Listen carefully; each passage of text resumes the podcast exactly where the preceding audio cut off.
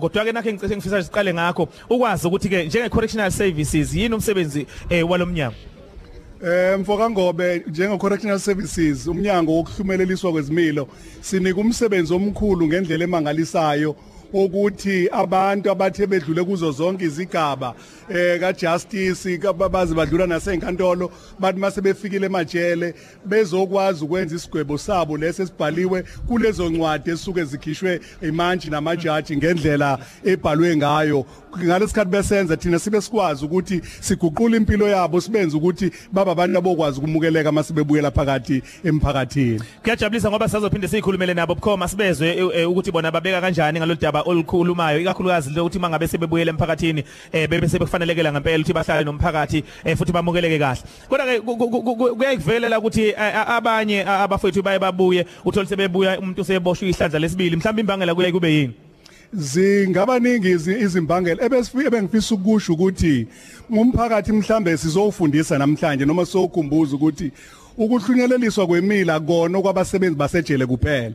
Kuwo umphakathi wonke ngesilungu kuthiwa ukurehabilitate umuntu oboshiwe it's a societal responsibility ngoku white paper ka correctional services u chapter 3 wonke umuntu kudinga ukuthi abe neqhaza elibonakalayo ekulekeleleni. Umndeni uma ukuthi umuntu kade eze ngaphakathi esikhungweni eyangaphandle akamukeleka lekelelwe ngendlela ezeningi e, ezidlula lezi kade lekelelwe zona ngesikhathi engaphakathi kumnyango wethu. Afunde odinga ukufunda acijwe ngamakhono odinga ukucijwa. Kanjalo kanjalo. Konke ke lokho mase kuhlangene konke kokwenza ukuthi amathuba ukuthi abantu banciphe ukuthi babuyele ngaphakathi. Nathi asifuni leyo into ukuthi kube khona abantu ababuyela ngaphakathi ezikhungweni zethu. Kuyezwakala kukhona imbiko lapha eh esiyayisizwe ngenziwa bethi sibone nanosibhinqa amakhasana emaphepheni bebika ngayo. Eh kanti nathi futhi kuyiwoza nabangani bakho ngenxa kwanta kwaleyo mbiko sike saba nalo uhlelo la khona sizwe ezinye zezinsizwa esikhulume nazo ezinye seyibuya ngaphakathi eh njalo njalo. Zichaza ukuthi kukhona ubudlelwano buyayibube khona bezothanda phakathi eh kweyiboshwa nezisebenzi umnyango wakho. Mhlambe kuthini ukuphawula kwakho njengomuntu ophethe umnyango eindabeni ezinzwa bethi njengalezo? Eh mfoka ngobe eh yebo. Mfoka ngobe uma kwenzeke isigameko noma isisho salolo hlobo akukho la kukhona khona iminyango ngokuhlukahlukana la zingaveli khona izinkinga noma izingqinamba. Njengoba sisho izulu ukuthi baba khona osikhwili phambana nobho kodwa azikho izigameko ezingako esizaziyo kule mihla yethu yamanje esingaphawula ngazo. Kodwa uma kwenzekile kwaba ingqayizivele into efana naleyo. Kuye kusetshenziswe umgomo wethu wangaphakathi wokuqondisa izigwegwe kubasebenzi kumbe kuloyo osuke eqondene nalolo daba ukuze silichithe leyo nto ingaphinde yenzeke kodwa akuzona igama izigigaba ezivamile into engqayizivela dal nakho bekwenzeka ku WNB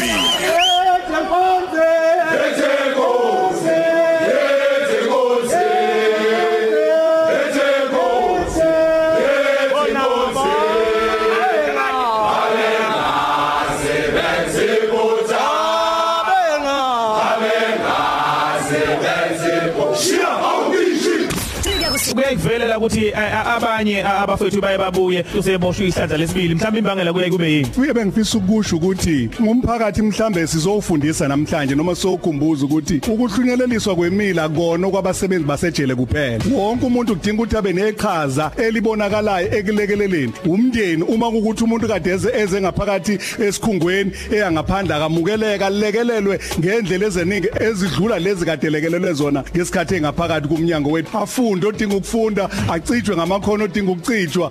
Kanjalo kanjalo. Konke ke lokho mase kuhlangene konke kokwenza ukuthi amathuba ukuthi abantu banciphe ukuthi babuyele ngaphakathi. Nathi asifuni leyo into ukuthi kube khona abantu ababuyela ngaphakathi ezikhungweni zethu. Hlala nothatha noselbiyonzo ku WNB Yikho konke lokho kade kwenzeka eqaleni ikhathi siqale lihleli WNB siyakujima njengamanje siyakhona futhi eWestville Correctional Services. Babu Khathid Honey. Washo kahle mama uyazi? Eh baba. Washo kahle? Ngakhumbula studio ngikude kangaka kodwa Nkosi yami ah utabe ukuthi Zuma sithela Awe. Hey futhi baki Awungoba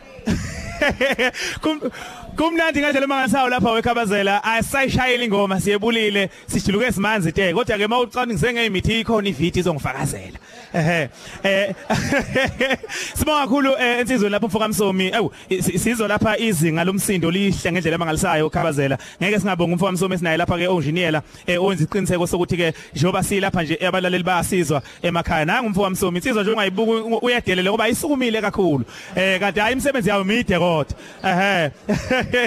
Naye kumfana dladla lapha e-studio kumgabadeli eh usiphongo ngokuthi ke asenzele nje ke kusheshe kangaka. Seyijabule kabi insizwa lapha siphongo zizwe ukuthi hawu kanti n- zikhuluma nje ziyaqo- ziyaqoshwa uyayibona indaba? Eh kanti ke njengamanje sizokhuluma ke nezinsizwa ezilapha ngaphakathi. Eh uzoza isimanga lapha Selbionsa abafowethu bayafunda lapha ngimangele ngakheqa umlomo ukuthi hey madoda kanti ziningi izinto ezenziwa la. Sokhuluma no Tumsani eh Treasure Mdlalose esiqala ngaye njengamanje. Eh sikubingelele nyanda yephahla Yebo. Uyaphila mfowethu? Ngiyabingelela nami.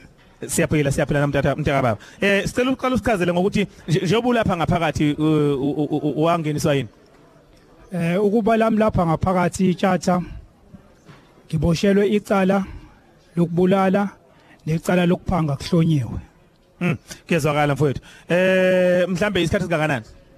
Eh ngagwetshwa u life sentence. Phecelezi ngezo singathi udilika jele. Mm, kuyezwakala. Khona manje ke ngifuna ukubuya ngiza la eh, ekuthenini eh i- i- imfundo. Usufike la ngaphakathi ufika ngekathi uboshwa ubufunde wagcina phi njengamanje usukuphi ne- ne- ne- nezinga. Eh ngizoqala mangichazela ngizoyifanisa nephupho lenyoni belisedlekeni Yeah. ngoba ngifike la ngino matric nje kuphela engangikwenze ngo1998 esikoleni umtapo olwazi elindelana cabanga ukuthi uyasazi. Ngisazi kahle kakhulu mfowethu yebo. Eh. ngangena la ngaphakathi ngathi mengifika ngafikela kwabanye abafowethu ababefunda.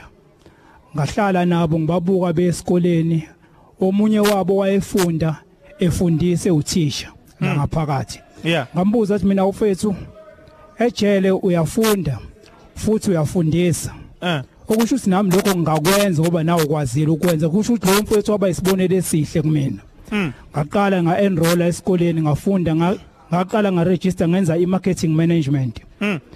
ngayiqeda i-marketing management ngenza i-business management. Ngayiqeda i-course yayo ngenza i-islamic law. Ngayiqeda mangisuka lapho ngazokwenza izifundo zaka civil and building construction.